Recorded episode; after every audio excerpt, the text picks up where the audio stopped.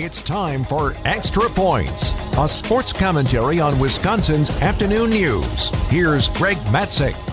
At what point did you feel like the Packers would lose? The drop pick six by Darnell Savage in the first half, getting stuffed on fourth and one in the red zone and coming away with no points. How about the missed field goal by Anders Carlson in the fourth quarter, or one of Jordan Love's two fourth quarter interceptions?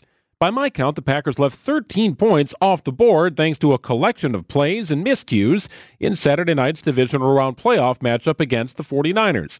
But one cannot solely focus on the miscues without acknowledging the breaks. The 49ers played the bulk of the game without stud wide receiver and matchup nightmare Deebo Samuel. Eric Wilson's hustle in recovering Keisean Nixon's fumble after a 73 yard kickoff return set the Packers up for a touchdown and subsequent two point conversion.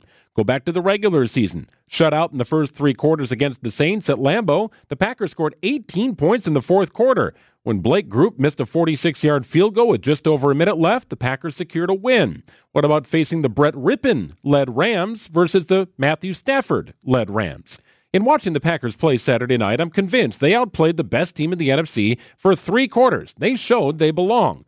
I'm also aware if the Saints don't fall apart or the Rams don't have their Super Bowl winning quarterback, we're talking about mock drafts and free agency versus what happened Saturday night in Santa Clara.